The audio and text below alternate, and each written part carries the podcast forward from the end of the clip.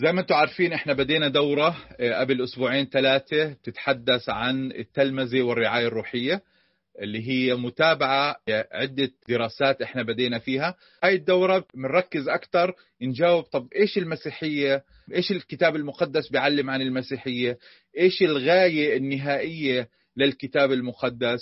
إيش اللي عم نحاول نسويه كأفراد كخدمة كمدرسة معاكم؟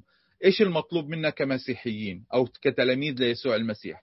هاي الدورة بتجاوب على سؤال واحد. ماذا يعلم الكتاب المقدس عن نوع التركيز اللي لازم يكون موجود عن المنهجية وخصوصا اللي استخدمها يسوع والكنيسة الأولى؟ زي ما قلنا بالماضي أنه عشان نصل لأمجاد الكنيسة الأولى وتأثيرها في المجتمع لازم مش بس أنه نآمن بتعاليم المسيح ولكن أيضا لازم نستخدم أسلوبه ومنهجيته في الحياة. نتمثل فيه كيف هو كأن عاش حياته على هاي الأرض كيف تلمذ الآخرين وكيف الكنيسة الأولى استخدمت هاي التعاليم بتطبيق تعاملات الكنيسة واللي ساعد على نشر الكنيسة لكل أنحاء الإمبراطورية الرومانية في جيل واحد اللي هي المأمورية العظمى. اذهبوا وتلمذوا جميع الأمم. هدول ال 11 تلميذ الناس العاديين كانوا قادرين أن يوصلوا الرسالة لكل العالم من خلال التركيز والمنهجية اللي استخدمها يسوع. طبعا اكتشفنا من خلال هذا الكتاب اللي عم ندرسه المنه... التركيز يجب أن يكون التلمذة الكتابية اللي هي أنه لازم أنه نطمح أنه كيف نكون ناضجين كمسيحيين من خلال التلمذة. المنهجية أو الأسلوب أو الطريقة للوصول إلى الهدف اللي هو النضوج المسيحي هي من خلال علاقات عميقة جو من الحميمية والعلاقات الروحية العميقة اللي هي تتمثل في ال small groups المجموعات الصغيرة أو الكنائس المنزلية. زي ما شفنا أسلوب المسيح كان عنده 12 شخص ركز عليهم قضى معاهم ثلاث سنوات كان عنده كمان فريق أصغر اللي هو ثلاث أشخاص اللي كانوا معاه في التجلي اللي كانوا معاه في اختارهم أنه يصلوا معاه ويقضوا معاه وقت أكثر المجموعات الصغيرة كان أسلوب من أساليب والمناهج اللي اتبعها يسوع والكنيسة الأولى للوصول إلى الجموع. طبعا هي نفسها بتمثل الكنيسة المنزلية. فإذا التركيز يجب أن يكون النضوج المسيحي من خلال علاقات التلمذة والمنهجية اللي هي علاقات العميقة من خلال السمول جروبس المجموعات الصغيرة والكنائس المنزلية. وتحدثنا بالمستويين الأول والثاني عن الموت الروحي أنه شخص بيكون يا بالظلمة يا في النور لأنه بسبب الخطية هو في الظلمة ومحتاج أنه يختار النور. وتحدثنا عن المرحلة الأولى الموت الروحي. والمرحلة الثانية تحدثنا عن الحديثي الولادة أو الرضع أو الخدج. اللي بيكونوا لا يزالوا محتاجين رعاية مستمرة قوية وبدونها ما راح يقدروا يعيشوا. راح نشوف أنه في مستوى ثالث اللي هو اليوم موضوع حلقتنا اليوم اللي هو المستوى الثالث مرحلة الطفولة الروحية.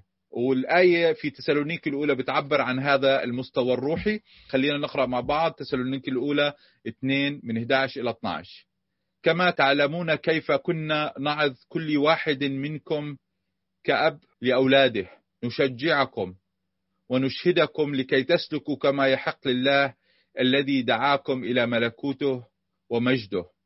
هم يشوف بولس الرسول عم يتحدث. كنت أعظ فيكم كنت أشجعكم كنت أعلمكم كأب لأولاده. هاي مرحلة أنك تصير ولد في الإيمان أو طفل في الإيمان. محتاج التشجيع محتاج أنه شخص يشهد لك يعلمك والهدف هو أنك تسلك كما يحق للكتاب المقدس. كما يحق لله ثلاث أبعاد للتلمذة اللي هي أول إشي السلوك بقداسة. دورنا نوصل الرسالة للآخرين وندعوهم للسلوك بالقداسة اللي هي فعلا تعريف التلمذة. البعد الثاني للتلمذة أنه نوصل الرسالة للآخرين. الذي دعاكم إلى ملكوته أنه في حدا بيدعو. والبعد الثالث للتلمذة اللي هو المساهمة في بناء الملكوت. بولس الرسول بوصف نفسه كأب روحي في هاي المرحلة. توقع منهم أنه لا يزالوا هم في هاي المرحلة يحتاجون النمو محتاجين المتابعة كأولاد. خلينا نشوف بعض الصفات اللي بتحدد هذا المستوى. لديهم معلومات كافية. يعني هم درسوا الإنجيل تعرفوا على خطة الله لحياتهم أخذوا قرار أنهم يصيروا تلاميذ للمسيح أخذوا قرار أنهم يتعمدوا أن يحصلوا على سكن الروح القدس اللي يساعدهم أن يسلكوا بقداسة أمامه. عندهم المعلومات الكافية حتى يدركوا إيش المطلوب منهم وقادرين أنه يحاوروا يتحدثوا في هاي الأمور مع مؤمنين آخرين. الصفة الثانية اللي هي أنه بدأوا في التطبيق بدأوا أنه يعيشوا يسلكوا مع التلاميذ الآخرين كجماعة آه، نحو الهدف اللي هو السلوك بقداسة. بس في نفس الوقت إحدى صفات هاي المرحلة أنه لا يزالوا حياتهم تدور حول الذات اللي هي self-centered لتلبية احتياجاتهم ورغباتهم ومصالحهم وليس الآخرين. يعني في هاي المرحلة أنه تركيزهم على نفسهم مش على كيف يبني الملكوت كيف يساعد الآخرين لا أنه كيف يبني نفسه تركيزه على نفسه. سنوات العضوية ممكن أنه يكون هدول حديثي الإيمان. بس في هذا المستوى مش بس أنه حديثي الإيمان ممكن في ناس لهم فترة طويلة في الكنيسة ولكن هم علقوا في هاي المستوى. ليش؟ لأنه تركيزهم على نفسهم في أنانية في محتاجين التغيير. يعني مش بس الحديثي الإيمان اللي عمرهم ست أشهر أو سنة في الإيمان في هذا المستوى. لا ممكن في ناس لهم عشرات السنين في هذا المستوى بسبب أنانيتهم وتركيزهم على نفسهم. إيش هم محتاجين؟ محتاجين أنهم ينضجوا محتاجين يكون عندهم علاقات تلمذة عميقة محتاجين أنهم يكون لهم إيد في في هاي العملية عملية النمو والنضوج والتغيير. أنه ياخذوا الموضوع بشكل جدي ويتحملوا مسؤولية شخصية. كمان إحدى الأمور اللي بتميز صفات هاي المرحلة إيه، سماح للروح القدس بتغييرهم من الداخل. أنه بدوا يتعاملوا بدوا يفهموا ما دور الروح القدس حتى يقدروا يتعاملوا مع الآخرين. في نفس الوقت في هذا المستوى بكون هم أشخاص متعصبين لآرائهم الشخصية أصحاب آراء قوية. عشان هيك يعني إحنا كمدرسة بنراعي هذا الموضوع. ولكن إحدى المبادئ الموجهة لهذه المدرسة أنه ما نصدر أحكام على الناس ما يكون عندنا تعصب لرأي معين ما يكون عندنا رؤية للعالم من أنه يا أبيض يا أسود. لا ندرك أنه هناك مجال للحرية. عشان هيك إحدى المبادئ الموجهة للمدرسة كفلسفة هي في العقائد الأساسية بما معناه طريقة أو خطة الله للخلاص يجب أن يكون هناك وحدة. في الأمور الغير أساسية الغير خلاصية هناك حرية للرأي. ولكن فوق كل هذه الأمور يجب أن يكون هناك المحبة والأعمال التي تدعو للخير. بالإنجليزي تم التعبير عن هاي الفلسفة اللي هي أصلا حتى هاي الجملة موجودة من 1600 من أيام الكنائس الإصلاح والوحدة في الكنيسة اللي هي جملة مشهورة in essentials unity in non-essentials liberty. In all things charity or love. الأمور اللي بتخص الخلاص ككنيسة عشان تقدر تصمت ككنيسة يجب أن يكون هناك وحدة. ولكن في الأمور اللي بتخص الآراء الشخصية لازم يكون في جزء من الحرية الشخصية وقبول الآخر. ولكن فوق كل شيء لازم يكون المحبة تطغي على العلاقات. عمل الخير هو الأساس وهو الموجه الرئيسي. عشان هيك كمدرسة مدرسة معاكم إحنا أنشأنا وأسسنا واهتمينا إنه نجمع دورة بعنوان المصالحة مع الله. وهي الدورة هي بتتحدث إنه كيف تصبح مسيحي وهاي هي العقائد الأساسية اللي بتخص الخلاص.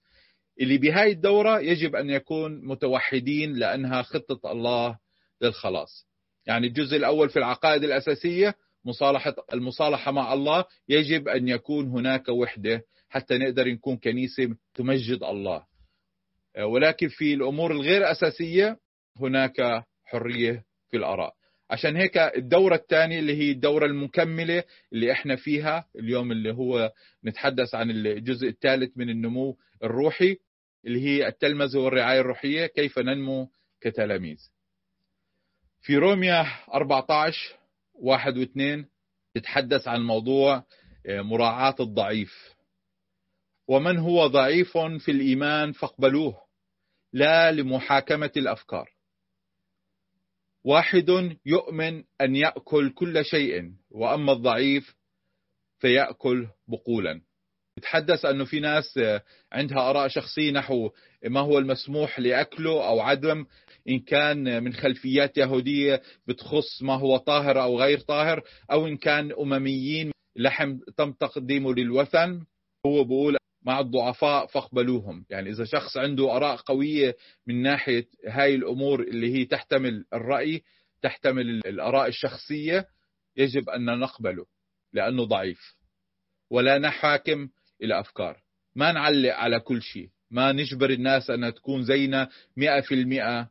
إذا ما آمنت زينا فهي غير مقبولة في الكنيسة. لازم يكون في شوية حرية بالأمور اللي هي مش خلاصية. ولكن في نفس الوقت يجب أن تكون كتابية طبعا. ما صفات هذا المستوى؟ الصفات النفسية أنه ممكن يكون هو مفرط في الثقة وفخور.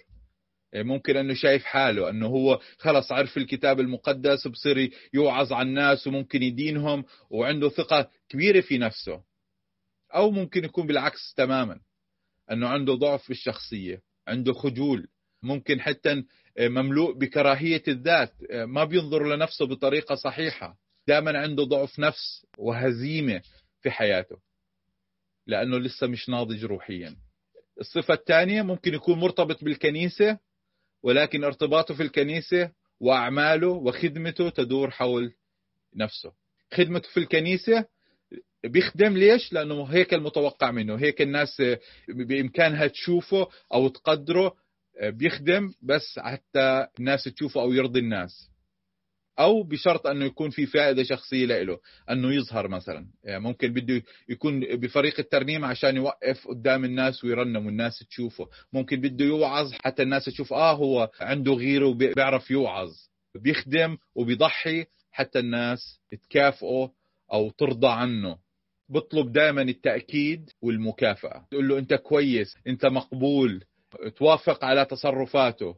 Affirmation and approval باللغة الإنجليزية. أو حتى الريورد بطريقة ترضيه. حب الناس أنها تقول عنه أنه هو كويس. بعض الجمل اللي بتمثل هذا المستوى الروحي لا أعرف إذا كانت هذه الكنيسة تلبي احتياجي بعد الآن. ربما يجب أن أذهب إلى كنيسة مختلفة التي بتلبي احتياجي. لا تقوم بتقسيم مجموعتي. يعني هو جزء من مجموعة صغيرة بقول أنه ما بدي إياكم تقسموا هاي المجموعة لأنه هذول أصدقائي. ما صدقتوا اني ابني علاقة معاهم. بدكم تقسمونا لمجموعتين ليش؟ أو بيجي على الكنيسة وبيشعر انه يعني غريب في وسط كنيسه بقول مين هدول الاناس الجدد الغريبين عنا؟ مين حتى اندعاهم للكنيسة؟ مين جابهم هون؟ يعني دائما تركيزه على نفسه انه إيش احتياجه؟ إيش هو اللي بيناسبه؟ الكنيسة تزداد عددا واصبح من الصعب جدا الحصول على موقف سيارات. يعني كل هالناس بتيجي وبتاخذ مواقف السيارات. يفكر بنفسه. لماذا علينا أن نتعلم ترانيم جديدة؟ أنا بفضل الترانيم القديمة. الموسيقى المستخدمة بالعبادة اليوم ما عجبتني. خلينا نعزف شغلات معاصرة. دائما نفكر إيش اللي بيرضيه هو إيش اللي بيناسبه. لا أحد يرحب فيه في الكنيسة. لا أحد يتصل فيه ويطمئن علي. لا أحد يرغب في القضاء الوقت معي. القس اليوم مشى بقربي ولم يرحب فيه ولم ينظر إلي مجموعة الصغيرة لا تهتم باحتياجاتي كما ينبغي. الوعظة اليوم ما تعلمت منها إشي. يعني دائما كله تركيزه على نفسه. هاي الكنيسة ما فيها خدمة شباب أو عزابية أو أو أو أو. لازم لازم يهتموا بهاي المجموعة بطريقة أفضل. دائما انتقادي. دائما بتطلع على السلبية. إيش اللي مش موجود؟ أو حتى يحكم على الآخرين. ما بصير تسمع لهيك موسيقى هيب هاب أو روك هاي الموسيقى غير مسيحية عنده رأي بكل شيء. كنت أريد أن أنضم لفريق الترنيم بس هم ما دعوني أو ما طلبوا مني أو ما وافقوا أني أنضم لهم كنت أخدم مع الأطفال. نعم أنا خدمت مع الأطفال ولكن لأنهم ما قدروني بالطريقة اللي بتناسبني عشان هيك أنا توقفت كل هاي بتعتمد على الأنانية والتركيز على النفس. تذكر أن مدى النضوج التلميذ لا يعتمد على طول الزمان عضويته بالكنيسة. يعني ممكن واحد له 20 سنة في الكنيسة 30 سنة في الكنيسة ولا يزال الكون يدور حول مركزه حول نفسه. وهاي طبعا إحدى الصفات هاي المرحلة الروحية. ماذا يحتاج الشخص الذي هو طفل في الإيمان؟ محتاج علاقات قوية ناضجة روحية حتى تساعده أنه يركز على الله ويركز على الملكوت. محتاج اهتمام شخصي مرشد روحي شخصي. أنه يساعده أنه ينتقل من الطفولة والاعتمادية على الآخرين أو الأنانية إلى مرحلة البلوغ. أنه يتعلم كيف يتمكن أنه يطعم نفسه في نفسه. أنه يضع ثقته وإيمانه في المسيح. هويته معتمدة على من هو بعيون المسيح مش على نظرة الناس لإله أو مكافأتهم لإله أو قبولهم لإله. أنه محتاج يتعلم كيف يدير التوقعات. ما يتوقع كثير من الآخرين لأنه ما في حدا كامل. لا القس كامل ولا الأعضاء الكنيسة كاملين. وراح يساوي شغلات ممكن تكون مزعجة ممكن تكون حتى خطية ممكن يغلطوا في حقه. أنه لازم يتعلم كيف يدير هاي التوقعات. أنه ما يكون فرحه وإيمانه وأمانته في الخدمة معتمدة على تصرفات الآخرين. لازم يتعود على كيف يحصل على معونة الروح القدس يضع ثقته بالله أنه يكون عنده العزيمة والرغبة بالنمو والتقدم المستمر. لازم يتعلم كيف تكون دوافعه صحيحة. أنه يفعل الشيء الصحيح للأسباب الصحيحة. لازم يتعلم كيف يكون عنده قلب الخادم مش القلب الأناني أنه ما يفكر في نفسه واحتياجاته بل احتياجات الآخرين.